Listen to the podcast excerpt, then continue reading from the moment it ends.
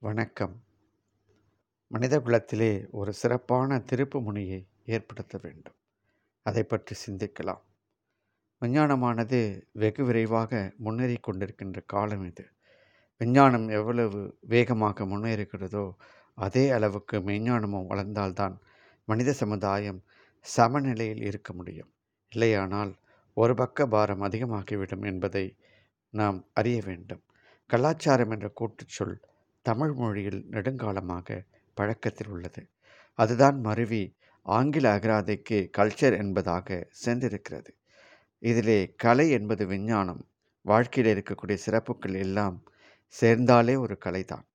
இயற்கை வளத்தை வாழ்வின் மூலமாக அறிவினாலேயோ செயல் திறத்தாலோ மாற்றி அமைத்து வாழக்கூடிய எல்லா அழகும் கலைதான். மனித வாழ்க்கையே கலைதான்.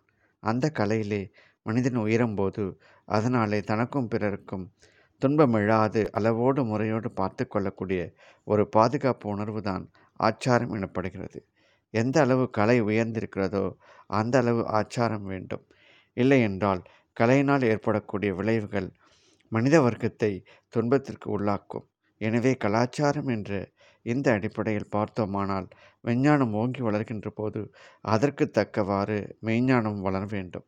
மெய்ஞானம்தான் ஆச்சாரமாக. ஒழுக்கம் கடமை ஈகை என்ற ஒரு அறநெறியாகவும் இறை வணக்கமாகவும் அதாவது அற உணர்வாகவும் இறை உணர்வாகவும் மக்களுக்கு வழிகாட்டி செயல்பட்டு வருகிறது. மனித குலம் இன்று அனுபவித்து வரக்கூடிய துன்பங்கள் குழப்பங்கள் உலக நாடுகள் முழுவதிலும் இருக்கக்கூடியது காரணம் என்ன என்று பார்த்தால் விஞ்ஞானம் வளர்ந்த அளவிற்கு மெய்ஞானம் வளராதது தான் அதிலேயும் உல ஆன்மீக உலகிற்கு வழிகாட்டிய இந்தியா இந்தியாவிலே இருக்கின்ற தமிழ்நாடு. சீரெல்லாம் மங்கி ஒவ்வொருவரும் நொந்து வாழ மனதிலே மனதிலே இருக்கக்கூடிய சோர்வுற்று இருக்கக்கூடிய நாடாக இருக்கிறது. பெரிய பெரிய மகான்களெல்லாம் தோன்றிய இந்த நாட்டிலே ஏன் இவ்வாறு வந்தது என்று பார்த்தால் ஆன்மீகத்துறையிலே இங்கே வளர்ச்சி பெற்றிருந்த போதிலும் கூட அதை அலட்சியம் செய்ததுதான் செய்ததனால்தான் இந்த கதி வந்திருக்கிறது. ஆன்மீகத்துறை என்றால் ஏதோ தெய்வத்தை வேண்டிக் கொண்டு உட்கார்ந்திருப்பது என்பது அல்ல. ஆன்மாவை அறிந்து ஆன்மாவினுடைய பேராற்றலை அறிந்து அதிலே உள்ள இயற்கை அமைப்பை உணர்ந்து கொள்வதுதான் ஆன்மீகம். ஆன்மாவிலே தான் அறிவு குடிகொண்டிருக்கிறது. அறிவுக்கு இருப்பிடம் ஆன்மாதான் ஆகவே அறிவை வளர்த்தால் ஆன்மாவை வளர்க்கின்றோம். ஆன்மாவை வளர்க்க வேண்ட எத்தனைக்கும் போது அறிவையும் வளர்க்க வேண்டும். அப்படி வளர்த்து கொண்டால்தான் இந்த உடலாலும் பொருளாலும் ஏற்படக்கூடிய தீமைகளை நாம் குறைத்து கொள்ள இயலாம். அதற்கு இப்போது என்ன செய்ய வேண்டும்? ஒவ்வொரு மனிதனிடம் இருக்கக்கூடிய ஆற்றலை தூண்டிவிட்டு அது பெருக்கிக் கொள்ள வழி அமைத்திட வேண்டும்.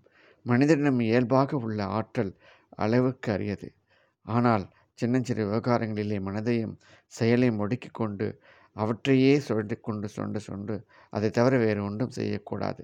அதை விட பெரியது இல்லை என்ற அளவிலே சிக்கிக் கொண்டிருக்கிறது. மனிதனுடைய சிந்தை. இந்த செக்கலில் இருந்து நாம் மீள வேண்டுமென்றால் சித்தர்கள் காட்டியுள்ள மகிழ்போகம் ஈதல் இரவாமை என்ற மூன்று அம்சங்களாக கொண்ட வாழ்க்கை நெறியினை பின்பற்றியாக வேண்டும். ஒவ்வொருவரும் ஆற்றல் பெற்றவராக வருவதற்கு உடல் நலம் பெற்று நல்ல உழைப்பிற்கும் உழைத்து பொருள் பெருக்கும் திறமைக்கும் தயாராக்கி கொள்ள வேண்டும். அதே நேரத்தில் அறிவிலே கூர்மை பெற்று சிந்திக்கும் ஆற்றலாலும் தேர்ந்து எடுக்கக்கூடிய தேர்வு செய்யக்கூடிய பண்பும் வேண்டும். இதுவரையில் போனதெல்லாம் போயிற்று. இப்போதாயிலும் நிமிர்ந்து நிற்க வேண்டும்.